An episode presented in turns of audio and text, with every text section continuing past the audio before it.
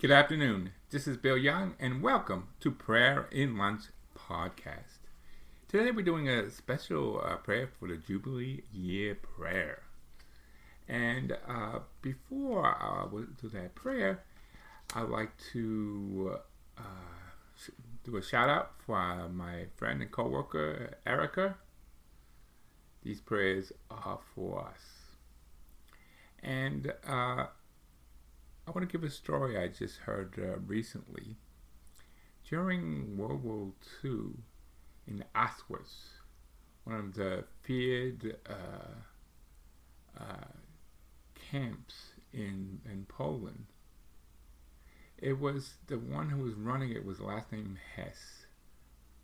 And he was feared among everyone. If you want to put him on uh, the scale, maybe just under uh, Adolf Hitler under his crimes against humanity.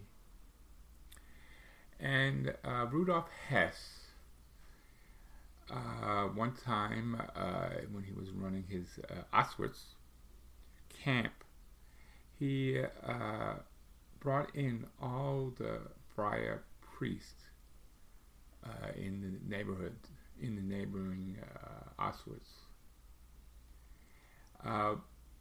and then the friar, the head the friar for that uh, for those priests, he was out of at the time, and so they didn't capture him. So he comes back, as the story is told, and all his, his priests are gone. So he goes to Auschwitz himself, to the camp. To he stated that if all his fellow priests was going to be there, he wanted to be there with them. So he goes in and uh, says he wants to be with his fellow priests. So all the guards were kind of uh, surprised about this, but they felt, well, this man is not going to be long to live. He's going to be killed like the, the other priests and, and other Jews and Catholics that were killed in Auschwitz. And uh, so he goes in, and they're gonna they take him to uh, Rudolf Hess, the head of Auschwitz, and everyone thought, well, he was definitely gonna sentence him to death. But the head of Auschwitz decided not to do that and to let him free to his surprise and everyone else's surprise. So they let this uh, bishop free. The war ends, and of course they capture uh, Rudolf Hess. And he has a, a trial and a judge, and he's sentenced to hang in that same facility of Auschwitz.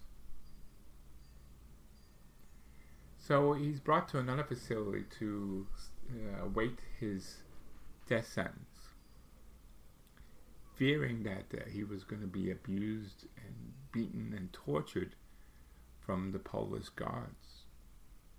But to his surprise, they did not. All the Polish guards treated him with respect because most of the gods, if not all of them, were Catholic. So, to his surprise, he wasn't touched, he wasn't hung.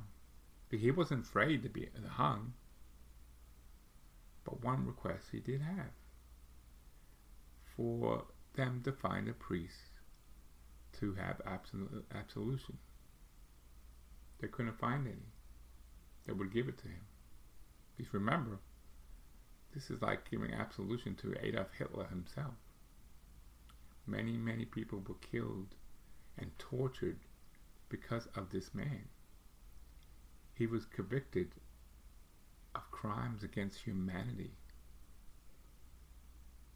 So then he finally asked for that bishop that he let free, that maybe he'll come and listen to his confession. And to everyone's surprise, He agreed. So this bishop comes to hear Rudolf Hess' confession. They spent a long time in the confessional box. But finally,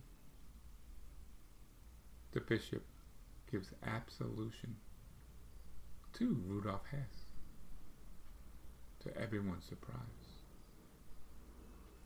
The following day, the bishop comes back to see Rudolf Hess. And he comes back to give him communion. And everyone was stunned. Rudolf Hess was kneeling in front of the bishop to receive Holy Communion. So the moral of this story, even the worst of worst, the worst of the worst criminals, murderers, torturers of, we could say, mankind, if you make a true confession, you could be forgiven by our Lord Jesus Christ. So next time when we make judgment, and I'm guilty of this, that maybe I say, oh, this person will never get to heaven, or this person is definitely going to you know where. we cannot make that judgment because you never know. They will might make the last confession before their death. So this prayer that we're doing today, it's called the Jubilee Year a prayer. And let me start it. In the name of the Father, and the Son, and the Holy Spirit. Amen. Lord Jesus Christ, you have taught us to be merciful like the Heavenly Father. And you have told us that whoever sees him, show us your face, and we will be saved. Your loving gaze frees Zacharias and, and Matthew from being enslaved by money. The adulteress and Magdalene from seeking happiness only in creature things made Peter weep after his betrayal and assured paradise to a repentant thief.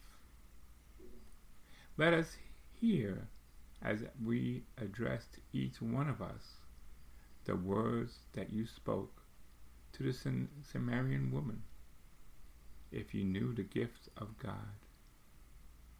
You are the visible face of the invisible Father, of the God who manifests his power above all by forgiveness and mercy. Let the church be your visible face in the world its Lord risen and glorifying. You willed that you ministries would also be closed in weakness and in order that they may feel compassion for those in ignorance and error. Let everyone who approaches them feel sought after, loved, and forgiven by God. Send your Holy Spirit and consecrate every one of us with its anointing so that the Jubilee of mercy may be a year of grace from the Lord and your church, with renewed enthusiasm, may bring good news to the poor, proclaim liberty to the captive and oppressed, restore sight to the blind. We ask this of you, Lord Jesus, through the intercession of Mary, the Mother of Mercy, who lives and reigns with the Father and the Holy Spirit forever and ever. Amen. So God bless you all. And remember, this is the year of mercy. Go to God and pray for forgiveness.